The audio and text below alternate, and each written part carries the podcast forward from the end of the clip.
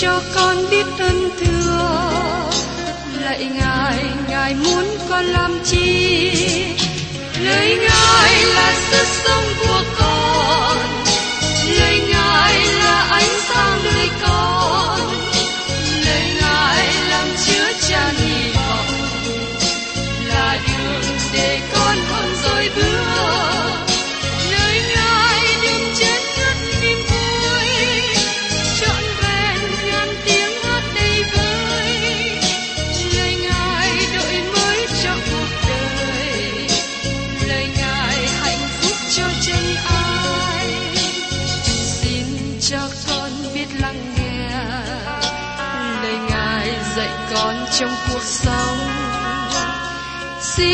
cho con biết lắng nghe. Lời ngài từng theo bước đời con. Xin cho con biết sẵn sàng chờ đợi và vẫn nghe theo chúa. Xin cho con biết sẵn sàng thực hành lời chúa đã truyền ban Hân hoan chào mừng quý vị đến nghe chương trình Tìm hiểu Thánh Kinh. Đây là một chương trình học kinh thánh liên tục và hệ thống trong thời gian 5 năm. Chúng ta sẽ lần lượt khảo sát từ sáng thế ký cho đến khải huyền. Mục sư tiến sĩ McGee là người được Chúa dùng để sáng lập và thực hiện chương trình này.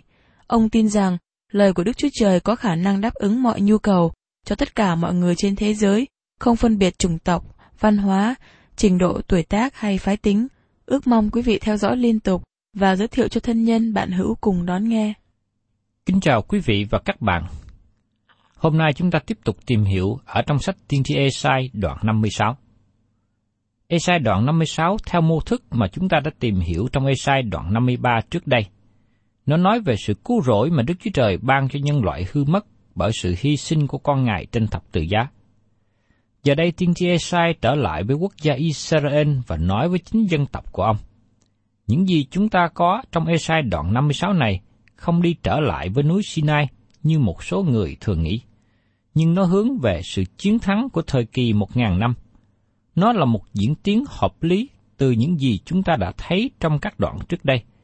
Nó đặc biệt thuộc về dân Israel và lan rộng hơn cho lợi ích thế giới. Tất cả những điều này dựa trên giao ước mới mà Đức Chúa Trời lập với Israel. Nó sẽ là phước hạnh cho trái đất trong tương lai. Vào thời kỳ của luật pháp môi xe, Chúa Giêsu nâng cấp độ cao lên trong bài giảng trên núi, mà nó được thi hành trên đất khi Đấng Christ trị vì. Nó được thi hành bởi ý chí và theo luật pháp của Đức Chúa Trời. Trong đoạn này nhấn mạnh về đạo đức chứ không phải trên biến cố xảy ra. Sự nhấn mạnh ở đây trên sự thực hành chứ không phải trên lời tiên tri. Tất cả những điều này nên có ảnh hưởng trên đời sống chúng ta hiện nay. Khi tìm hiểu và học hỏi về lời tiên tri, sẽ khích lệ chúng ta sống đời sống thánh khiết. Xin nhớ lời sứ đồ Giăng đã viết, ai có sự trong cậy đó trong lòng thì tự mình làm nên thanh sạch, cũng như Ngài là thanh sạch. Trong văn thứ nhất, đoạn 3 câu 3. Giờ đây sai hướng về thời kỳ nước thiên đàng, một ngàn năm. Chúa Giêsu sẽ cai trị. Như chúng ta đã nói, khi Chúa Giêsu nâng luật pháp môi xe lên cao, mà nó làm cho không một ai có thể được cứu bằng cách giữ luật pháp môi xe. Thí dụ như Chúa Giêsu nói, hãy ai giận anh em mình thì đáng bị tòa án sự đoán, ai mắng anh em mình rằng ra ca thì đáng bị tòa công luận sự đoán, ai mắng anh em mình là đồ điên thì đáng bị lửa địa ngục hình phạt. Trong Matthew đoạn 5 có 22. Căn cứ trên nền tảng đó, chỉ có vài người có thể thoát được. Như thế, làm cách nào chúng ta được cứu rỗi? Chúng ta có Chúa cứu thế, Ngài cứu chúng ta. Khi Chúa Giêsu cai trị trên đất, lúc bấy giờ chúng ta không còn bị nạn cướp của, giết người, nạn không tặc, nạn khủng bố, vân vân. Chúng ta có thể bình an đi trên đường phố lúc ban đêm. người dân trong thành phố Jerusalem không còn lo sợ nữa, trái đất sẽ bình an trong ngày đó. Mỗi người sẽ sống bình an trong nhà của mình, dưới cây vả, cạnh vườn nho. Mỗi người có đất đai, nhà cửa riêng, và sẽ không còn phải đóng thuế nữa. Đó là một cảnh tốt đẹp biết bao. Bây giờ mời các bạn cùng tìm hiểu đến phần thứ nhất trong sách tiên tri Esai, đoạn 56 này, nói về sự lớn lao đặc biệt của nước thiên đàng tương lai. Kính mời quý vị cùng xem trong đoạn 56 câu 1.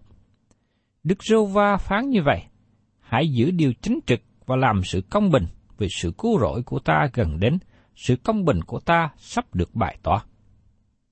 Lời của Chúa nói, sự cứu rỗi của ta gần đến. Hình như các tiên tri mong ước sự thành lập nước thiên đàng đến mau chóng, dù rằng có một khoảng nghỉ ở giữa, nhưng nói về tương lai gần hiện thời. Sự cứu rỗi này tức là sự cứu rỗi của quốc gia Israel. Đây cũng là những gì có trong tâm trí của sứ đồ Phaolô khi ông nói trong sách Roma đoạn 11 câu 26. Vậy thì cả dân Israel sẽ được cứu, như có chấp rằng đấng giải cứu sẽ đến từ Sion, cất sự vô đạo ra khỏi Jacob. Trong khi chờ đợi sự cứu rỗi đến, nó khích lệ chúng ta làm điều công chính, cũng như hy vọng của chúng ta về sự trở lại của Chúa Giêsu khích lệ chúng ta sống đời sống thánh khiết hôm nay. Và trong Ê-sai đoạn 56 câu 2 nói tiếp, Phước thai cho người nào làm điều đó, và con người cầm vững sự đó, giữ ngày sa bát đặng đừng làm ô uế, cấm tay mình không làm một điều ác nào. Các bạn thấy rằng lời này được nói cho dân tộc giữ ngày sa bát, tức là ngày thứ bảy. Ngày sa bát sẽ được tái lập trên đất này trong thời kỳ một ngàn năm bình an. Trong thời hiện nay là thời kỳ ân điển, và chúng ta được nói rằng, vì vậy, chớ có ai đón xét anh em mình về của ăn uống, hoặc ngày lễ, hoặc ngày mặt trăng mới, hoặc ngày sa bát trong Colosse đoạn 2 câu 16. Cho nên hiện nay các bạn và tôi không ở với ngày sa bát mà nó rõ ràng cho tất cả mọi người. Nhưng Đức Chúa Trời có dự định tái lập lại ngày sa bát trên đất này khi đấng Christ cai trị, vì luật pháp sẽ ra từ Jerusalem. Và trong Ê-sai đoạn 56 câu 3, Người dân ngoại hiệp cùng Đức Sô Va chớ nên nói rằng, Đức Sô Va chắc sẽ biệt ta ra khỏi dân ngài.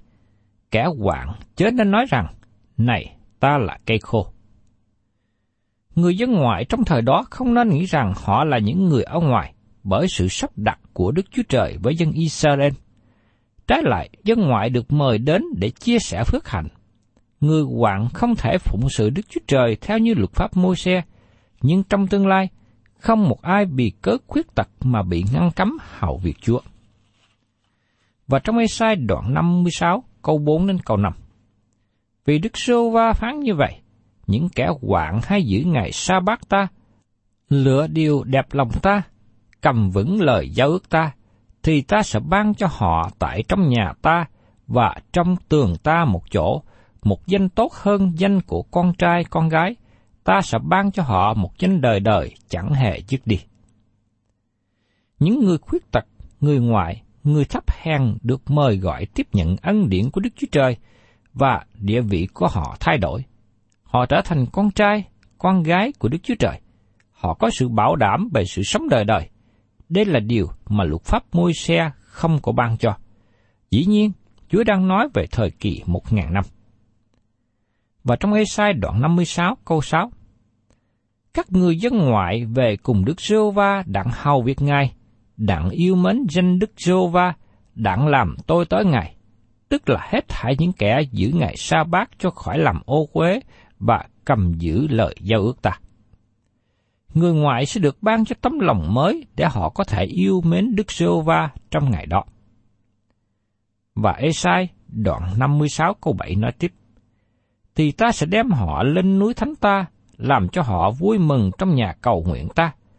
Của lễ thiêu và sự hy sinh dân trên bàn thờ ta sẽ được nhận lấy, vì nhà ta sẽ được gọi là nhà cầu nguyện cho mọi dân tộc. Đây là câu kinh thánh mà Chúa Giêsu đã trích dẫn khi Ngài dập sạch đền thờ Jerusalem lần thứ hai, như được ký thuật trong sách Matthew đoạn 21 câu 12 đến 13. Ý định nguyên thủy của Đức Chúa Trời là đền thờ của Ngài để cho muôn dân, bao gồm mọi dân tộc, mọi bộ lạc, mọi ngôn ngữ, mọi tầng lớp. Nhưng đền thờ không thể hiện được vai trò này trong ngày của Đấng Christ đến.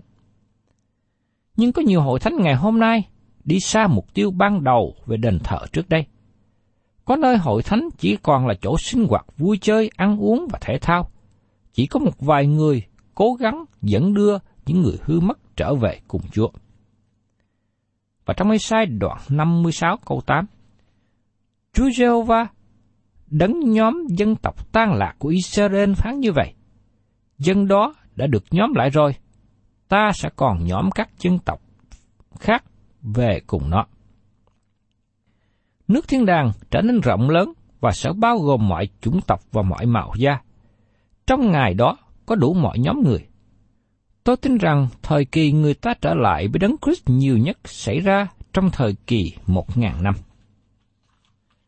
Và phần kế tiếp trong đoạn này, chúng ta tìm hiểu về tình trạng khó khăn của vương quốc hiện nay. Như chúng ta thấy hình ảnh tốt đẹp của nước thiên đàng trong tương lai, Esai trở lại để nói về tình trạng của vương quốc hiện thời trong thời của ông, và chúng ta cũng thấy sự khó khăn tương tự như vậy xung quanh trong thời chúng ta hiện nay. Trong Esai đoạn 56 câu 9, Hỡi loài thú đông loài thú rừng, hết thải hãy đến mà cắn nuốt. Cái nhìn của chúng ta giờ đây chuyển từ hình ảnh tuyệt hảo của nước thiên đàng tương lai sang tình trạng ảm đạm của dân quốc hiện tại.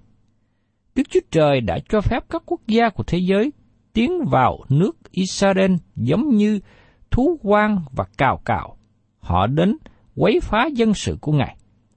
Như chúng ta đã thấy quân Assyria đã vào trong vương quốc miền Bắc và Babylon đã vào trong vương quốc miền Nam của Juda cùng với các nước khác để đánh chiếm và quỷ diệt.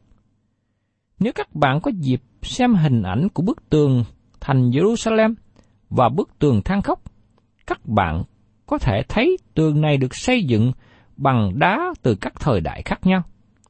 Nó là những bằng chứng rõ ràng về thành phố Jerusalem đã bị quỷ diệt nhiều lần.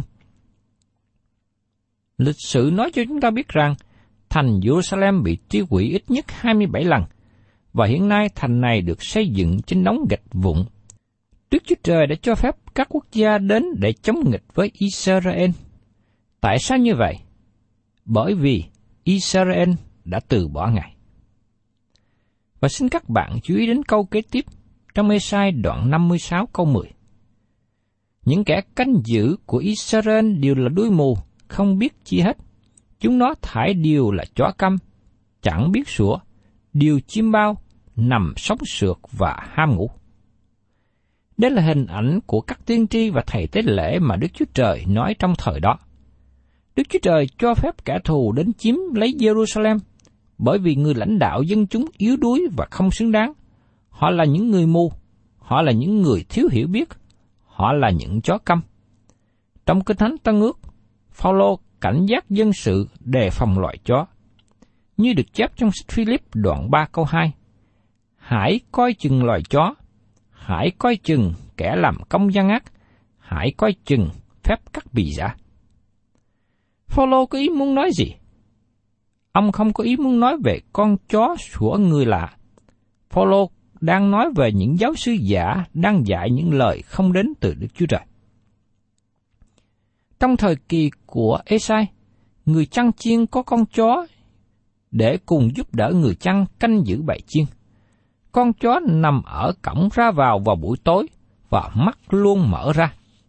Ngay trong giây phút, có thú dữ hay là trộm cướp đi vào, làm hại chiên và cướp phá, chó canh giữ sủa ngay tức thì. Sự canh giữ, canh chừng là trách nhiệm của tiên tri và thầy tế lệ. Họ cảnh giác dân sự của Đức Chúa Trời qua việc giảng lời kinh thánh. Nhưng tiếc thay, họ là những người thiếu hiểu biết. Họ giống như chó câm chó không sủa khi sự nguy hiểm xảy đến. Nó muốn yên thân bằng cách giữ yên lặng. Tôi nhận thấy có một số mục sư hầu việc Chúa ngày nay, nhưng không có hết lòng giảng dạy lời Chúa cách nhiệt tâm. Họ chỉ nói những lời nhẹ nhàng để làm vui lòng hội chúng. Hành động của họ giống như chó câm. Tôi hy vọng rằng quý vị này không phật lòng khi tôi nhắc lại những lời mà tiên tri Esai đã nói qua sự hướng dẫn của Đức Thánh Linh. Chó câm cũng giống như người giảng mà họ không ban phát ra lời của Đức Chúa Trời. Giống như chó chỉ muốn nằm yên ổn, không chịu sủa để cảnh giác và báo động. Có nhiều mục sư cũng muốn an ổn, nên cố gắng làm vui lòng mọi người. Nhiều năm trước đây tôi nhận được thư của ban tìm mục sư hội thánh viết và nhờ tôi đề nghị giới thiệu cho họ một mục sư làm quản nhiệm. Họ cho tôi bản liệt kê những phẩm cách và khả năng mục sư mà họ muốn. Khi xem qua bản liệt kê này, tôi thấy họ để ý đến phẩm cách cá nhân nhiều hơn. Họ muốn một mục sư thân thiện để biết cách làm thông đạt với các nhóm, các ban trong hội thánh. Tôi nhận thấy họ không đòi hỏi một người mục sư có khả năng giảng dạy lời của Đức Chúa Trời. Kết quả là có nhiều chó câm trên bục giảng. Tôi xin lỗi khi nói điều này, nhưng đó là sự thật mà tiên tri Esai đã nói trước đây. Và trong Esai đoạn 56 câu 11 nói tiếp, Lại là chó mê ăn, không biết no, ấy là những kẻ chăn chiên chẳng khôn sáng, mọi người theo đường lối riêng mình, mỗi người tìm tư lợi mình, người nào cũng vậy. Họ là những chó ham ăn, họ chỉ quan tâm đến lợi ích riêng của mình và không quan tâm đến lợi ích của dân chúng. Trước đây có một vị mục sư đến gặp tôi trong buổi ăn trưa và nói rằng, tôi nhận thấy lời giảng của ông trên radio hơi mạnh phải không? Tôi lo ngại rằng người nghe chống đối ông và không ủng hộ chương trình này nữa. Khi nghe thế, tôi nói với người bạn này, nếu Chúa muốn tôi không phát thanh nữa, tôi sẽ trình lên với Chúa chuyện này. Và nếu Ngài muốn tôi tiếp tục ở trên đài phát thanh, tôi sẽ tiếp tục giảng lời của Ngài. Thành thật mà nói, đây là chương trình phát thanh của Đức Chúa Trời, không phải chương trình của tôi. Tôi sẽ tiếp tục giảng ra lời của Ngài. Và trong Ê-sai đoạn 56, câu 12, nó nói rằng, hãy đến, ta sẽ lấy rượu, chúng ta sai vì rượu mạnh. Ngày mai cũng sẽ như ngày nay, trọng thể quá bội. Những người này rơi xuống tình trạng buồn thảm vì uống rượu. Họ đối diện với tương lai như người nghiện rượu và mù lòa. Ngày nay cũng có nhiều người đối diện với hoàn cảnh tương tự như thế. Họ rơi vào hoàn cảnh khó khăn bởi vì nghiện rượu. Nghiện rượu trở thành một vấn nạn lớn trong đất nước hiện nay giữa dòng những người lớn và thanh niên, ngay cả có một số thiếu niên nữa. Đạo đức của dân chúng rơi xuống chỗ suy đồi. Nhiều người thích ăn nhậu, thích nghe nhạc ôm tai hơn là thích nghe lời kinh thánh. Thật là đáng tiếc khi một người hát nhạc êm tai không gặp khó khăn gì. Nhưng khi một người giảng lời kinh thánh để hướng dẫn con người đến sự cứu rỗi thì gặp nhiều khó khăn.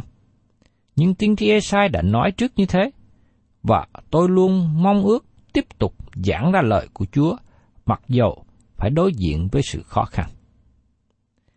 Và tiếp đến, chúng ta cùng tìm hiểu trong tiên tri Esai đoạn 57. Trong ngày hôm nay, chúng ta thấy người làm ác hình như đang sống yên ổn với nhiều tiện nghi. Họ có nhiều tiền và hình như họ đang ngồi trên cao. Nhưng khi chúng ta đến thời kỳ cuối cùng, người công bình có sự yên ủi và người làm ác sẽ bị đoán phạt. Trong Ê-sai đoạn 57 đánh dấu phần cuối của phân đoạn thứ nhì. Trong phân đoạn chót của sách tiên tri Ê-sai mà tôi đặt đề tựa, sự cứu rỗi của Đức giê va đến từ tôi tớ chịu khổ. Những ai đến trong sự khiêm nhường sẽ tiếp nhận sự cứu rỗi và trở nên người công bình. Những ai khước từ cứu rỗi và đi công đường gian ác sẽ bị đoán phạt. Esai đoạn 57 đưa chúng ta đến một ngã tư đường, mà tại nơi đó dẫn chúng ta đến sự sống hay sự quỷ việt. Tại đây sẽ có sự phân rẽ và xác định nơi đi tới. Bây giờ mời các bạn cùng tìm hiểu về sự tương phản giữa công bình và gian ác. Trong Esai đoạn 57 câu 1 Người công bình chết, chẳng ai để ý đến. Người nhân đức bị cất đi, chẳng ai suy nghĩ rằng người công bình bị cất đi khỏi tai vạ hậu đến. người công bình chết. Ngày nay, rất nhiều thánh đồ tốt của Đức Chúa Trời bị đem qua ngưỡng cửa của sự chết. Đức Chúa Trời cất họ đi trước để họ khỏi qua nhiều sự khốn khó sẽ đến trong tương lai. Ngày nay, tôi không lo lắng nhiều cho chính tôi, nhưng tôi lo lắng cho con cháu, bởi vì trong tương lai của họ sẽ đối diện với nhiều khó khăn. Và trong Ê-sai đoạn 57 câu 2 Người nào trong sự bình an, mỗi người đi trong đường ngay thẳng thì được an nghỉ nơi giường mình. Người nào trong sự bình an, người ấy có sự bình an trong lòng. Mỗi người đi trong con đường ngay thẳng thì được an nghỉ nơi giường mình. Nếu sự chết đến, người ấy, trong khi người ấy ở trên giường, người ấy được cất khỏi cơn đại nạn và sẽ đến sự hiện diện của Đấng Christ. Họ có sự bình an, bất kể điều gì có thể xảy đến cho họ. Và trong Ê-sai đoạn 57 câu 3 Nhưng các ngươi là con trai của bà bóng, dòng dõi của kẻ gian e dâm, và người đỉ thỏa kia, hãy lại gần đây. Đức Chúa Trời đang nói với người gian ác tội lỗi, tổ tiên của họ là người xấu, và xin chú ý, giờ đây mẹ của họ cũng là người xấu. Và trong Ê-sai đoạn 57 câu 4 Các ngươi nhạo cười ai? Các ngươi há miệng rộng và le lưỡi nghịch cùng ai? Các ngươi há chẳng phải con cái bội nghịch, dòng dõi nói dối sao? Thưa các bạn, họ bị bắt bớ vì sự công bình. Cho đến thời điểm này, Đức Chúa Trời chưa có can thiệp. Hãy xin nhìn lại xung quanh các bạn hiện nay. Sự tấn công đến với những người công bình, họ không ở trong hoàn cảnh dễ chịu. Sự tấn công càng mạnh mẽ hơn và dữ dội hơn. Còn người gian ác hình như thoát khỏi sự hình phạt. Và trong Ê-sai đoạn 57 câu 5 Các ngươi hành dâm với nhau trong cây dẻ, dưới cây rậm, giết con cái nơi trũng, dưới lỗ vẽ chân đá. Người ác trong thời cuối cùng là những người thờ hình tượng, họ quay lưng với Đức Chúa Trời, họ phạm tội tình dục bậy bạ và giết người. Dâm dục và giết người là hai tội kinh khiếp trong thời của chúng ta. Đi kèm theo đó là tội tham lam mà nó giống như tội thờ hình tượng. Đây là tình trạng của người ác trong thời hiện nay. Và trong Ê-sai đoạn 56 câu 6 những đá bóng láng nơi khe suối, tức là phần riêng ngươi. Thật, đó là phần riêng ngươi, nên ngươi làm lễ quán và dân lễ chay cho những đá đó. Ta há chẳng giận về những sự đó sao? Họ thờ phượng cục đá, bóng láng ở khe suối. Họ thờ phượng mọi thứ. Nhưng rất tiếc là họ không thờ phượng Đức Chúa Trời hằng sống và chân thật. Và trong ngay sai đoạn 57 câu 7, Ngươi đặt giường trên núi cao, và lên đó đặng dân của lễ. Giờ đây, sự thao phượng hình tượng liên hệ đến các lùm cây trên đỉnh núi, vì đây là nơi tụ họp để thực hiện sự dâm dục với nhau. Đó là hình ảnh trong những ngày sau cùng. Và trong ấy sai đoạn 57 câu 8, Ngươi đặt dấu ghi đằng sau cửa và sau các trụ cửa, vì ngươi đã trần mình cho kẻ khác và leo lên. Ngươi đã làm rộng giường mình và lập giao ước với chúng nó. Ngươi lại ngó xem giường chúng nó và ưa thích. Trong quá khứ, tội lỗi được phạm cách kín dấu, nhưng trong thời hiện nay, tội lỗi trở nên khoe khoang, mặt dài mài dạng. Có người hỏi tôi, ông có nghĩ rằng có nhiều tội lỗi dâm dục hiện nay hơn là trong quá khứ không? Tôi đồng ý như thế, nhưng trong quá khứ người ta phạm tội cách kín dấu, nhưng trong thời nay họ phạm tội nhiều hơn và phạm cách công khai. Trước đây con người hổ thẹn về tội lỗi, nhưng ngày nay không có như thế nữa. Trước đây có một đài truyền hình phỏng vấn một cô gái rất đẹp nói về một người đàn ông mà cô đang sống. Nhưng người ấy không phải là chồng. Cô được người khác ngợi khen. Nhưng trước mặt Đức Chúa Trời, đó là việc của người tội lỗi. Trước đây có nhiều tội lỗi được nói cách nho nhỏ, kín đáo, nhưng bây giờ tội lỗi được nói lớn ra cách công khai. Tội lỗi trở nên một lề lối của đời sống. Con người không còn giữ theo tiêu chuẩn cao nữa. Cỏ lùng và lúa mì phát triển chung với nhau, giống y như lời Chúa Giêsu đã nói. Chúng ta thấy sự tương phản giữa người công bình và người gian ác tội lỗi trong suốt cả ba phân đoạn này. Thưa quý vị và các bạn, chúng ta đang sống trong một thế giới mà tội lỗi và thánh khiết bị hòa lẫn với nhau, sự sáng và tối bị hòa lẫn với nhau, sự đúng và sai trở nên mập mờ. Đây là một điều làm cho con cái của Đức Chúa Trời làm cho cơ đốc nhân dễ lắm bị sự lôi cuốn theo thế gian, hòa hiệp với thế gian. Nhưng chúng ta là người đã có lời của Chúa. Ngài nói rất rõ, trắng và đen, đúng và sai. Vì thế, tôi và các bạn hãy sống theo lời của Đức Chúa Trời để đi theo con đường ngay. Và xin mỗi người trong chúng ta là con cái của Đức Chúa Trời, là những cơ đốc nhân. Chúng ta phải từ bỏ con đường gian ác. Thân chào tạm biệt quý vị và xin hẹn tái ngộ cùng quý vị trong chương trình tìm hiểu Thánh Kinh kỳ sau. Chúng ta sẽ tiếp tục phần còn lại trong Esai đoạn 57.